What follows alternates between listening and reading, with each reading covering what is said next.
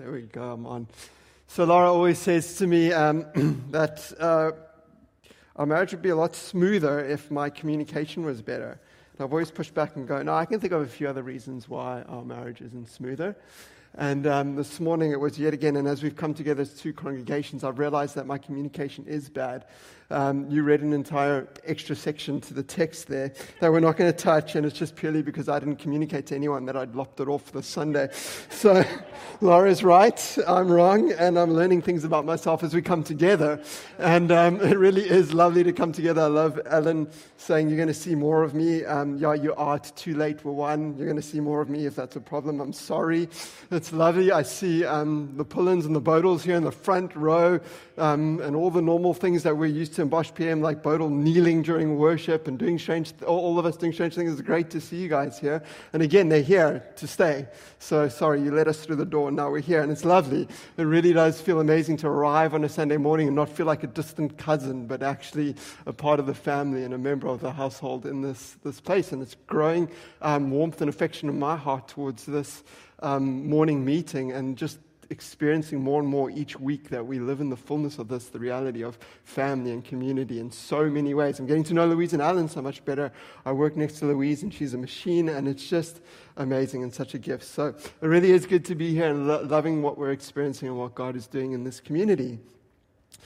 Now, we are in the, the book of Mark. We had uh, Ryan kick us off last week. And um, it's amazing that as Jesus has made it crystal clear who he is and why he's here, there's a turning point in the book of Mark where Jesus goes, I am here to die.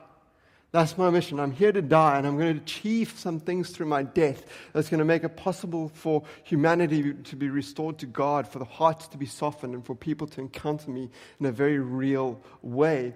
And from that moment in this book, Jesus' teaching to become a little less cryptic, a little less um, uh, use of parables, and he's starting to get clearer and clearer as he moves towards the cross. And we see last week when Jesus is with his disciples in that room, he becomes crystal clear about the dangers of sin and how choosing sin is a cho- choice towards death and not a choice towards life. And before that, when he's teaching the disciples, he speaks, speaks to them clearly about greatness if you remember, that's where we left off the series before jumping into home series, just speaking in that same room about what does it mean to truly be great. And Jesus is kind of going, now, now that the mission is close and the cross is close and it's become clear why I'm here, I'm just going to keep getting clearer and clearer and clearer in my teachings. And so Jesus leaves that room and he, he heads off. Now, you've heard the text read this morning. You might think that this text is about marriage and divorce. And if you're not in that stage of life of marriage or, or, or not choosing or wanting to be married, or once you were married and, and you long for marriage, wherever you are, you might be tempted. I'm not in that space, so therefore, I'm going to dial out in this moment. And I would really encourage you not to dial out. Because this idea of marriage or this concept of marriage and divorce is just a tool being used by the Pharisees in this moment. And as they try to trip up and trick Jesus, we're going to see that it actually, this text has so much more to do about the condition of our heart. And Jesus is going to use this moment to reveal to the whole crowd in front of him and these Pharisees coming towards him the condition of their heart, and that there is a condition of heart that is incredibly dangerous. And it is so dangerous because this condition of heart can damage massively our relationship between us and God and our relationship with each other. And so, as they try to catch Jesus out with this theological question, Jesus turns it around to become a mirror to reveal the condition of our hearts. And so, no matter who we are, no matter where we find ourselves in terms of marriage, this text is for us this morning. I think Jesus is going to use it to turn a mirror into our hearts so that we can see a bit of ourselves and what's going on inside and hopefully avoid the, the dangerous heart condition that he's going to expose, expose. So I'm going to pray and then we're going to dive into unpacking our text. And we're going to unpack it in a few ways. We're going to be just looking at what is the condition of our hearts? Are we seeking the fullness of God? And are we resting in Jesus? Let's pray.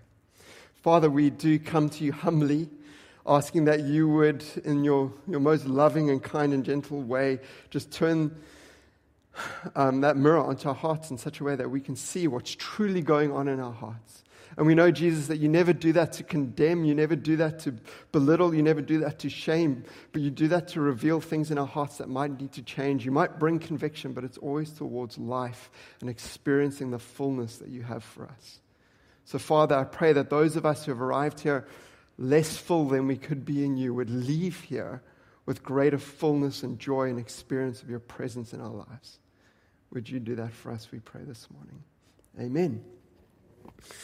Okay, so before we get to those points, we just need a bit of context. So, verse 1 says this And he left there and went to the region of Judea beyond the Jordan, and crowds gathered to him. And again, as was his custom, he taught them so you have Jesus moving out of that quiet, intimate space with his disciples where he's been teaching them. And now he's back on the road heading towards Jerusalem. This is a significant moment. He's crossed over the Jordan. If you, in, in um, the people of God, when they crossed over the Jordan, that was the moment that they felt like they'd walked, stepped into the promised land of God. And so you have Jesus stepping over the Jordan. He's here. He's getting closer to the cross.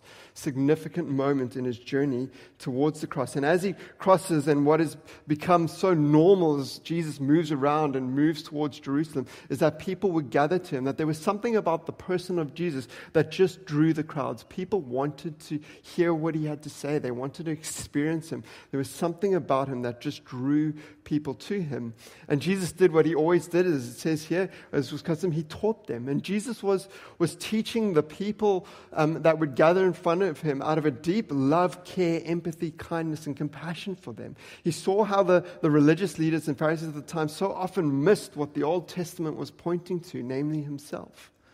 So Jesus was teaching the crowds constantly about who he is, why he was here, what he was about. He was helping people understand what the Old Testament was pointing to, what it was saying, and what it meant. He was expressing what the kingdom of God would be like and what it meant to live in the kingdom of God and what changes would take place in our hearts and our affections if we found ourselves in the kingdom of God. And these were the things that Jesus would teach and, and teach people about and teach the crowds about. And so this is probably the things he was talking about, especially as he heads towards the cross why am I heading towards the cross? What is the purpose of me being here? And let me, make, um, let me help you make sense of that in light of the scriptures.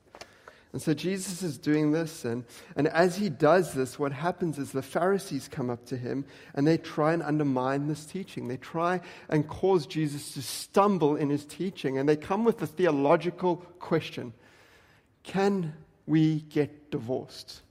Can we get divorced? Is the simplicity of that question. Verse 2. And the Pharisees came up in order to test him and asked, Is it lawful for a man to divorce his wife? And they come with this question. And it's quite jarring. So you've got this crowd of people. You don't know where they are in their stages of life. You don't know what they've experienced in terms of marriage and divorce and, and remarriage. You don't know where people are at. And these are leaders who should have a care and a concern and a love for the people. And they should be listening to the words of Jesus and being amazed at his compassion and his tenderness and his kindness. And actually, they come to Jesus with their agenda. They don't like Jesus. He undermines their authority, he undermines their influence, he undermines their understandings and interpretations of the law, and they, they really just have their own agenda. And so Jesus is doing this compassionate teaching about the kingdom of heaven, and these guys, these leaders who should care about the people, just step in and go, Jesus, we've got a question for you about divorce. Probably quite jarring and disconnected from what Jesus was teaching in the moment.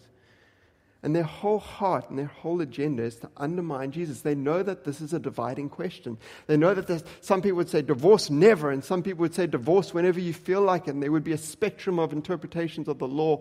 And they're like, we're going to get Jesus because now with this question, he's going to have to nail his colors to the mast. And as he does that, he's going to lose half this crowd. He's going to ha- lose half the teachers and scribes because they're going to disagree with him. And we're going to have a great big theological fight on our hands, and it's going to fall apart for Jesus. We're going to undermine the momentum of of his teaching. And Jesus is masterful in what he does because they've turned the tension onto him and put the question on Jesus. And Jesus just simply asks them a question back. Verse 3. And he answers them, What did Moses command you? Such a powerful moment that, that Jesus does here because what he does is he takes, he says, Don't look at me, don't look at these leaders, and don't look at the crowd. What I want us to do is I want us to look to the scriptures. I want us to look to the Word of God. And he goes, you all, We all agree that that's where the authority is. We all agree, no one's going to disagree with me here the crowd, the Pharisees, and myself. None of us disagree that the authority lies with the Scriptures. So, what do they have to say on this? And so he turns their question into a question and says, Well, what does Moses say about that? What did Moses command you? And then they turn, they choose to go to a verse in Deuteronomy 24, and they paraphrase, paraphrase that verse into quite a harsh and, and a sentence which says this Moses allowed a man to write a certificate of divorce and send her away. Cold, calloused paraphrase of um, chapter 24 of Deuteronomy. And in this moment, as they choose to go to that text and they choose to paraphrase it in that way, Jesus starts to get a bit of an insight into their hearts and what's actually going on here. So, what is the certificate of divorce? So, what would happen is Moses actually set up a process by which he didn't want divorce to become a, a, easy thing. He didn't want divorce to be done for any reason. So he sets up this process of certificate of divorce saying, we're going to account for divorces and the reasons for which you get divorced. So there's this process of accounting for them, which is meant to be a limiting factor, not an escalating factor. And then on top of that, in, in the culture that they were in, women needed to be protected after a divorce, and this certificate of divorce would protect them. Because what could happen is a woman could be um, uh, divorced from the first husband, go off and marry a second husband, and at each point get a dowry. And then at the point that that second husband dies, that wealth and the dowry and everything that happened there, this husband could go, No, but I'm your husband, you're married to me, and lay claim to it. And the certificate of divorce, you go, No, here's my proof that you divorced me. You have no claim to this inheritance of mine over here. And so there's this, this reality of it being a tool of protecting, and in this case, specifically, women. So that's the heart behind Moses and the institution of this, this regulation or this process of certificates of divorce. And in this moment, these Pharisees, when asked, well, what do the scriptures have to say about this, choose to go to Deuteronomy 24, this loophole. And so much is revealed about their hearts in this moment and the condition of their hearts. So much so that Jesus just calls them on it. Verse 5 And Jesus said to them, Because of your hardness of hearts, he wrote you this commandment. Because of your hardness of hearts, he wrote you this commandment. And he's simply asking, How hard is your heart? How hard is your heart that this is where you would go and this is what you would choose to engage with when it comes to this question? And it's amazing because what he does is he includes them and he shows how the scriptures apply to every generation. He doesn't say their hearts were hard. That's why Moses back then wrote that. He said, Your hearts are hard. Your hearts are hard. That's why he wrote it back then. And there was an anticipation that the scriptures would talk to every heart through every generation. And Jesus calls them and says, Your hearts are hot. And he's, this is a big, expansive claim, not just on this thing, but your hearts are just generally hard. And we're seeing the hardness of your hearts come through in the way that you're attacking me and the way in which you're choosing to interpret these scriptures. And really, there are two ways in which their hearts are being revealed. To, their hearts are being revealed to be hard. It was not such a tongue twister when I was reading it this morning. Hearts to be hard. Um, and the first one is that their, their, heart, their hearts are hard because of their own agenda. They're not about the agenda of God. They're, they're pretending to be about the agendas of God, but actually their hearts are about their own agenda, their own power, their own influence, their own wants, desires, and what they want to achieve with their lives and what they want to gain from life. That's what's going on. It's their agenda. That's how they can come with such a random question, cutting across the teaching of Jesus and trying to trip him up.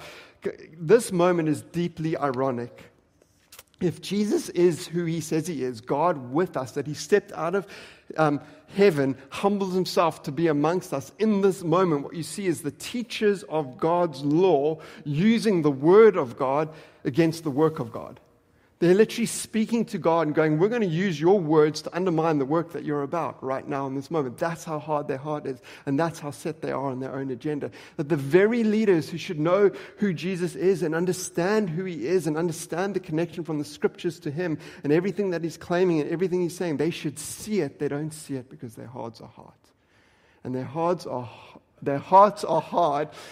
Your, their hearts are hard because they're about their own agenda, not about the purposes of God. And so that's the first way in which we see that their hearts are hard. The second way is that they have this legalistic loophole faith. This legalistic loophole faith. You see, when asked about marriage, when asked about what Moses says, when asked about what the scriptures say, where is the very first place that they jump to? The loophole. they jump to the loophole text. They jump to Deuteronomy 24. But Moses wrote Genesis. And in Genesis, Moses writes about the, God's purposes and plans and intent in creating marriage. Right there, you see God's blueprint on why he's made marriage and what marriage is meant to be. And instead of going to where Moses writes about God's intent and purposes for marriage, they go to the loophole of how they get out of marriage. And there's this loophole legalistic faith where it's not a deep affection and love for God that goes, God, I will be obedient and I will follow you and I will do what you call me to know because I believe it to be good, I believe it to be true. That's not their heart. Their heart is, I want to know the rules. I want to know what I'm meant to do so that I can say that I'm right with God, but I want to apply those rules on my terms and in the way I want to do it. And when a rule doesn't suit me, I'm going to look really hard for the loopholes so that I can go, yeah, yeah, yeah, I know, I know, but because of this, I don't have to. Yeah, yeah, I know over here, but because of this, I don't have to. And so their hearts are full of legalism and a loophole faith. And this hard heartedness is a deeply dangerous place to be. Loophole Christianity is a dangerous faith and game to play because it gives you a sense of being right with God when you're actually far from God, and in some cases, in opposition to God. As a pastor, I have people come to me often and they say, How is it that such atrocities have been done in the name of God using the words of God? And I'll say, Because of hard hearted people. Nazi Germany, apartheid, the words of God used to justify acts that God Himself would never justify. And here you see hard hearted Pharisees trying to use the words of God to undermine the very mission of God to go to a cross. It's not the words of God, it's not the person of Jesus, but it's the hard hearts of people that allow the words of God to be used in ways that they were never meant to be used. It's like a hammer. A hammer is a tool built to drive in nails so that you can make things of life, houses and furniture and things that are useful and life giving. But a hammer can be misused to bring death as a weapon. But that was not its design and that was not its intent. The second thing about hard heartedness and this, this idea of loophole faith is that you're just trying to do what enough so that you're not in trouble, so that you can cross every T and dot every I. Uh, so you go on holiday with a bunch of friends, or you're in digs with some friends, or you're married and you've got a spouse. And what happens is they go to you, they come to you, they go, Oh, I've cooked dinner, it's been busy, I've worked really hard in the kitchen. Would you just un- mind unpacking the dishwasher? And you're like, Cool, there's the law. Unpack the dishwasher. So you go, you take it, you open it up, and you start shoving plates in that cupboard, and you're not sure where these spoons go, so they end up on the counter there, and everything kind of ends up in a place. And then the, your spouse walks in and they look and they go, um, The kitchen's a mess. I thought I asked you to unpack the dishwasher. And you're like, well, look, it's empty. Look, it's unpacked, it's clean. I did what you asked me to do. The dishwasher is clean, it's empty. That's legalistic loophole faith. The heart is, please, would you serve me in this moment and wholeheartedly empty this dishwasher and make the kitchen usable again? But a legalistic loophole faith just goes, the dishwasher is empty. And that's what these Pharisees are about. The dishwasher is empty. How do you know if you're slipping into legalism in your heart? One of the big signs is reputation management. You don't actually care about your sin grieving God. What you care about is that your reputation will get damaged if people catch you out for sinning or breaking the rules. Reputation management is a huge sign of legalism going in your heart, where you care more about what people think about you than you do actually care about people where you care about less about God's design for things and his heart in things, and more about just not being in trouble with him. This is a big one where you care more about other people's sin while you're completely blind to the own sin in your life. As Christ followers, where we go, I no longer, suchly go, I no longer need grace, but look at all these people who need grace. I've somehow arrived at the full extent of my need for God's grace in my life. But man, that is ugly. Look at those people over there and what they do. That's legalism. A loophole obedience rather than a joy, deep gratitude obedience. So a loophole obedience to God rather than one that's motivated by a deep sense of joy and love for God. And then this one I find in my life and in the lives of others as I pass them. You're just tired at a soul level. It's like no amount of rest helps you not be tired. No amount of sleep seems to fix the problem. You are just tired at the deepest level. It's a good sign of legalism in your life because trying to manage your own reputation, trying to manage a self righteousness that lets you feel that you are worthy of God is exhausting when the hum of your life is grumpy, irritable, and angry, your heart has probably got a bit hard and legalistic in its faith, rather than a heart full of rest and joy. And so, Jesus, what he does in this moment is he, he diagnoses their heart and he goes, Because of your hardness of heart, Moses instituted this process and this regulation. And because of your hardness of heart, we're actually having this conversation right now. And Jesus exposes that. So it starts with this attacking question. Jesus asks them a question, pointing the authority to the scriptures, and they reveal the condition of their heart as they go to the loophole text instead of God's design and plan text. And Jesus says, We now know what's going on here.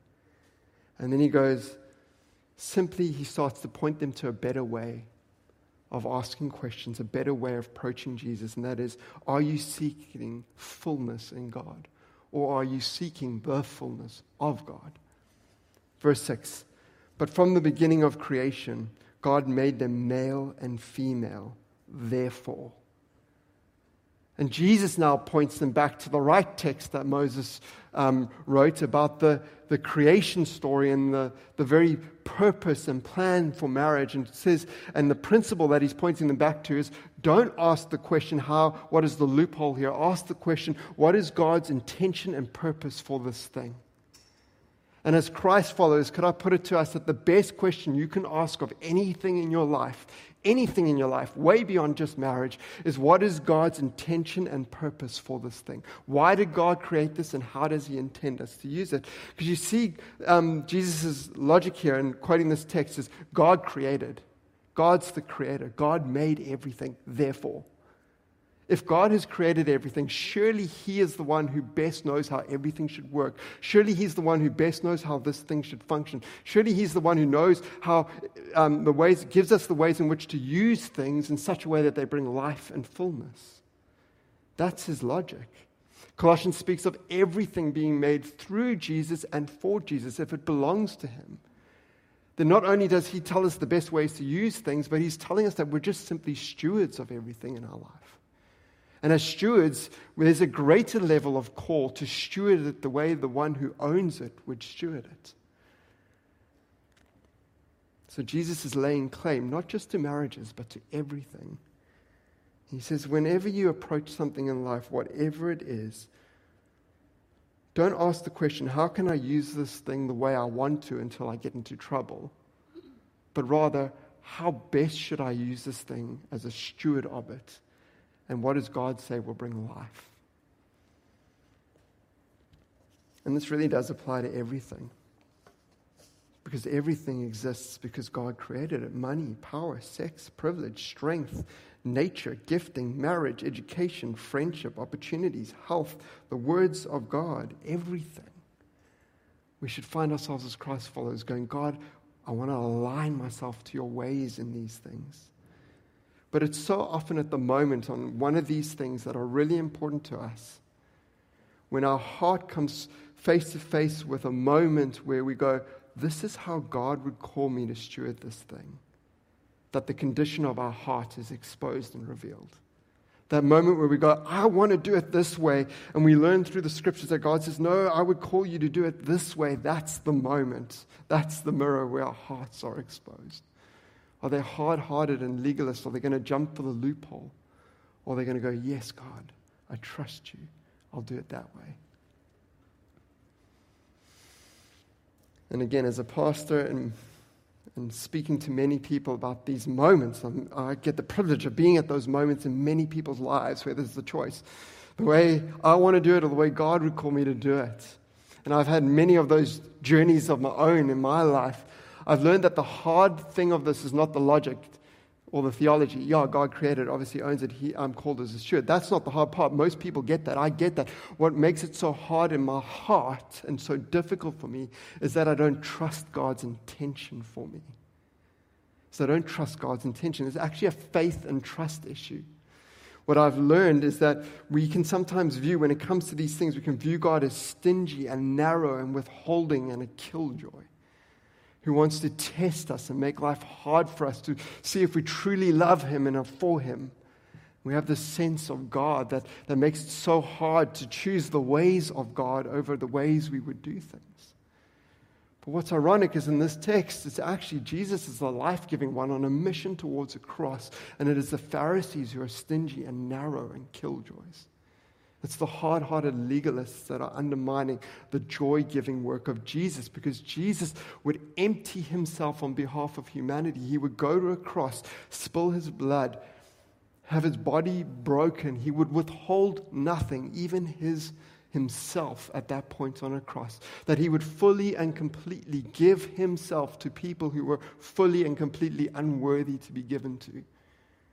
And he would hang on that cross and he would say, I am doing it so that people can be restored to the Father. And he would experience broken relationship with the Father so that we could experience restored relationship to himself. The story and the mission and the life of Jesus is anything but stingy. It is God giving the fullness of himself to people who completely and utterly don't deserve it. In complete kindness and generosity, motivated by his own love, compassion, and mercy. God is anything but stingy towards humanity. He has withheld nothing, not even his own son. So this becomes a gospel issue. Have you seen? Have you grasped? Have you understood? Have you responded to the goodness of who Jesus is and what he's done? There's a verse that's really long. I can't unpack it, but I want to read it because it captures so powerfully the fullness of God's generosity towards us. So it's found in Ephesians 3, and it's a prayer that Paul prays for a church. And he wants this church to experience the fullness of God. Christ follower, in these moments where you feel like, I'm going to do it my way because that seems like it's full, more full of life and joy than doing it God's way, read this verse and pray this prayer because it will remind you where true fullness of life and joy is found. So, Paul, praying for this church, says, For this reason I bow my knee before the Father from whom every family in heaven and earth is named, that according to the riches of his glory he may grant you to be strengthened with power through his Spirit in your inner being, so that Christ may dwell in your hearts through faith, that you, being rooted and grounded in love, may have strength to comprehend with all the saints what is the breadth, the length, the height, and the depth, and to know the love of Christ that surpasses knowledge, that you may be filled with all the fullness of God. Now to him who is able to do far more. That prayer is a full prayer. It is an abundant prayer. It's going, God, would you bless people with a knowledge of who you are? Would you give them a supernatural strength to comprehend your love in such a way that they can be grounded in it? Would you pour out their spirit into their soul so that they would encounter and know you in a tangible and real way? Would you fill them completely with the fullness of God? Would you, out of the riches of your glory, share that and let people encounter something so much more than what we experience in this world. It's a prayer of fullness. And when we live in an understanding of the fullness and the kindness and the generosity of God, it is far easier to trust that aligning to His ways will bring fullness of joy and life. Here's the catch it won't always bring ease and comfort and convenience but it will bring and lead to life and fullness and joy. Christ followers, settle this early on in your lives. If you haven't settled this, settle it that the ways of God are always the best ways that lead to life. You're going to come to many moments, fork in the road moments in your faith and your walk with Jesus, where you're going to be tempted to go my own way and hope that there's glory and joy there, or God's way and hope that there's glory and joy and fullness there. If you settle it on easy, that, that path is easy. Every time you come up and you see the road, my way, God's way, it's just natural. Deep trust. Now, I do quickly want to talk to marriage because Jesus gets there in this text. Jesus gets in this text and he speaks to marriage and he speaks to God's design for marriage. And I want to just say three quick things about marriage, and then I'm going to land by speaking to all of us at the same time. And here in the text it says this that. Um, sorry, I'm having to use my Bible because I've lost my last page of my notes. Um, no, there's somewhere in this menu. Um, teaching about divorce. And he left there and he went to the region. Uh, no, I'm not going to start there. Here we go. They said, Moses allowed a man to write a certificate of divorce and to send her away. And Jesus said to them, Because of your hard hearts, he wrote you this commandment. But from the beginning of creation, God made them male and female. Therefore, a man shall leave his father and mother and hold fast to his wife, and the two shall become one flesh. So they are no longer two, but one flesh. What therefore God has joined together, let no man separate. So God, in, He deals with their hearts. He exposes their hearts. He warns them of hard-hearted legalism. He shows what a loophole faith does to a heart. And we've gone through all that, but He does spend some time going, this is God's design for marriage. So for, I just want to make these three points for those of us who are in the room who are married. But again, you're going to see if you're not married that this is for you too. The first thing we, we learn about marriage, and this is not the full extent of the teaching that we could do on marriage. We actually have a great message um, in our Origin series at the beginning of the year just on marriage. I'd encourage you to go and get there. Um, go and listen to that. There's a fuller message there. There are resources on our website. But there are just three things that I think are, that we have time for and that I think are important in the times that we live from this text and God's design for marriage that I quickly want to speak to.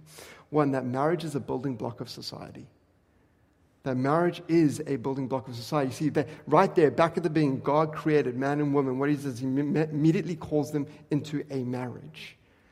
And that God's design for marriage is that this isn't just an institution of society. This isn't just a creation of society. This is a creation of God, and He has intent and purpose in your marriage.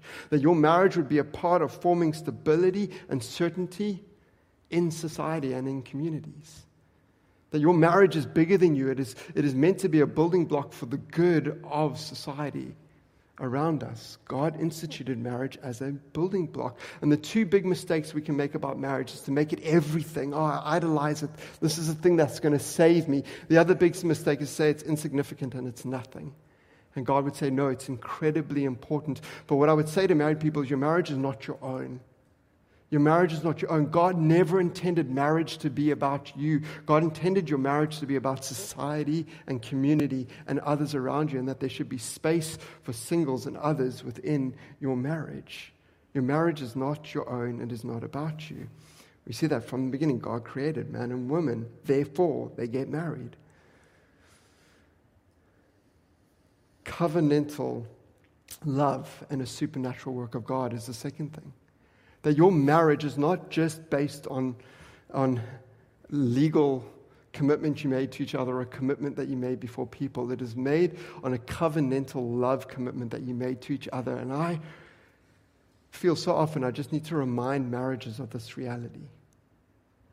That you didn't, when you stood and made your vows before God, you didn't make a promise to feel loving towards each other. You made a promise to be loving towards each other no matter what the future held. That's covenantal love. That you would, you would commit to each other no matter what happens in your lives forever, and that you would choose to be loving. And that that marriage, your marriage, would reflect the love that Christ has for the church. That it would be a safe space to get things wrong. That it would be a place where you receive grace, mercy, and kindness when it's undeserved. And so many marriages are struggling not because of what's happened, but because of what initially started to happen in your hearts. There was a hardness and a legalism. You started holding each other to standards rather than operating with each other in covenantal love. I will meet you with grace. I will meet you with kindness. I will meet you with mercy, whether you deserve it or not. That's a safe marriage. And that's a marriage that reflects something of Christ with his church. And it's deeply spiritual. I love this moment where Jesus goes, What God has joined together, let no man, not Moses, not a process, not a certificate of divorce, separate. See what he's doing there? He's saying, You're claiming to Moses' little side thing there. I'm claiming to what God has instituted and created. And in a marriage, what happens is God takes two different people, separate people, and it's a deeply spiritual act and makes them one. He's unified them in a deeply spiritual, real, and significant way. One where there was two. So don't let any man separate them, Jesus says. And he goes on to say something with the disciples that's quite hard. He says this. And in the house, the disciples asked him again about this matter, and he said to them, Whoever divorces his wife and marries another commits adultery against her. And if she divorces her husband and marries another, she commits adultery.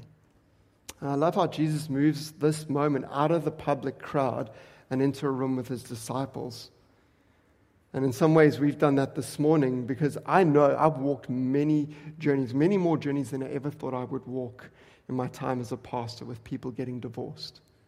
And I know the complexity, and I know the pain, and I know the sadness, and I know what it is when one wants to remain married and the other doesn't, or when two don't want to remain married, or there's deep pain, there's deep hurt. And I've seen marriages where the, the, the, worst of the worst of the worst things have happened in those marriages, but the gospel truth of covenantal love was applied, and forgiveness and mercy and the power of God stepped in, and those marriages are fine, they're thriving, they're better than they ever were.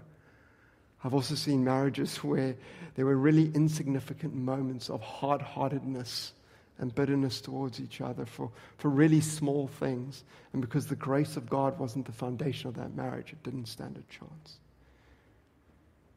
And what Jesus is saying here is he's pointing to the strength of marriage and what God has done. But Jesus, in other parts of the Bible, would allow for divorce. He would speak to legitimate reasons for divorce to take place.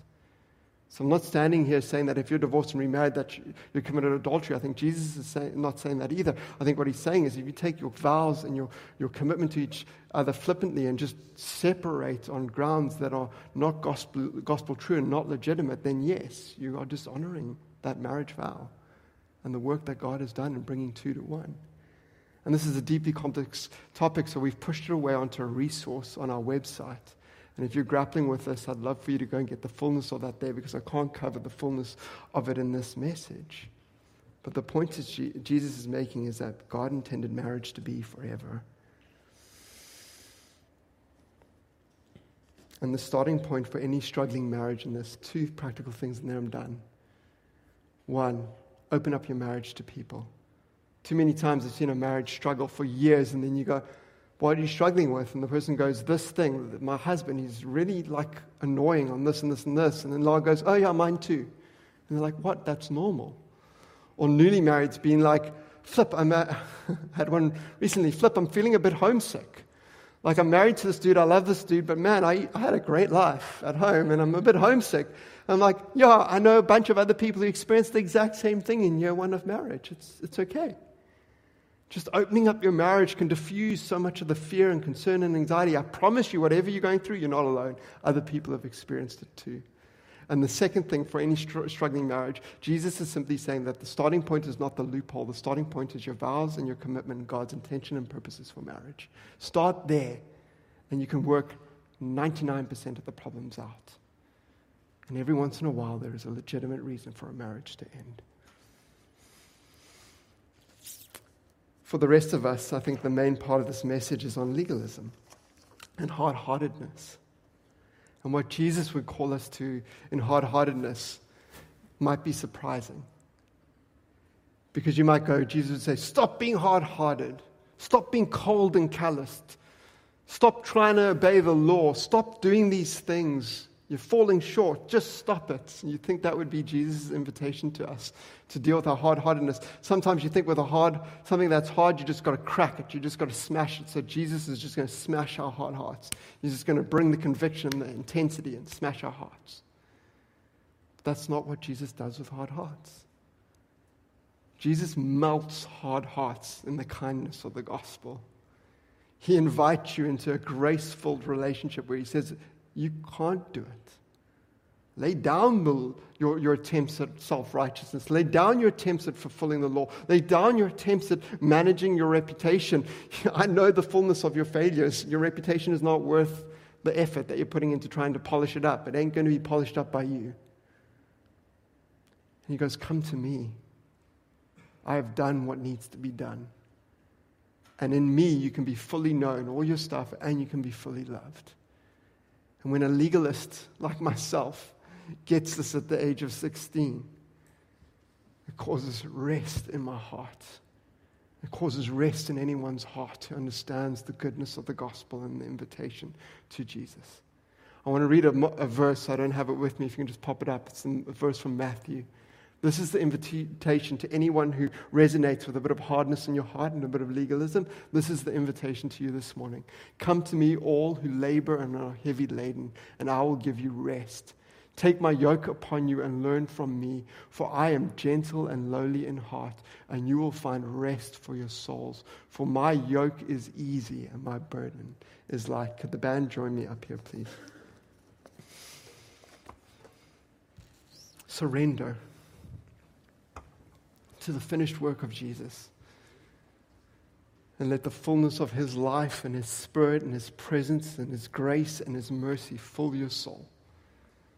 And you will find yourself transformed. Your obedience will be full of joy and love and affection for God and all he's done in your life. I'm going to pray a prayer, a very simple prayer for all of us here in the venue and all of us at home. For some of you, this might be the first time you pray a prayer of surrender to God. And for some of us, um, it's going to be that prayer of God, I can see it. I can see the legalism rising up in my heart again. I can see the lack of trust in you and the belief that you are for me and not against me. And if you find yourself in that prayer, just pray along with me. Just pray yes in your hearts to, to this prayer.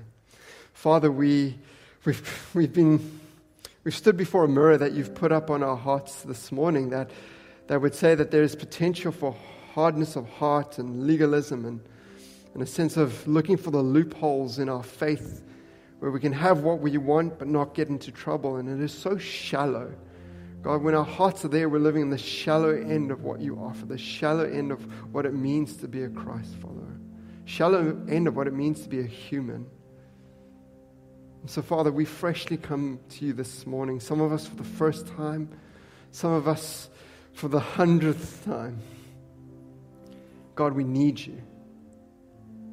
We want to rest in you. We want to experience your grace and your mercy and your kindness towards you. Father, we repent, we lay down, we change our minds about our ability to earn good standing before you. We change our minds about being able to do things in such a way that they please you in and of themselves. And we come to you in your finished work. And we pray, God, that you would pour out in this moment your spirit freshly upon us. That we would experience your presence in our hearts and our, in our souls, that you would connect with us in such a way that, that we would know that we are loved, that we are forgiven, that we are chosen, that we are your children, and that there is deep rest, that striving has ended, that we are home in you. Would that settle into our hearts? Would that settle into our souls? Father, would it liberate us to own our stuff? Would we be able to be, would we freely be able to speak about our failures and our shortcomings with community and people around us because we're not managing reputation, but we're resting in you?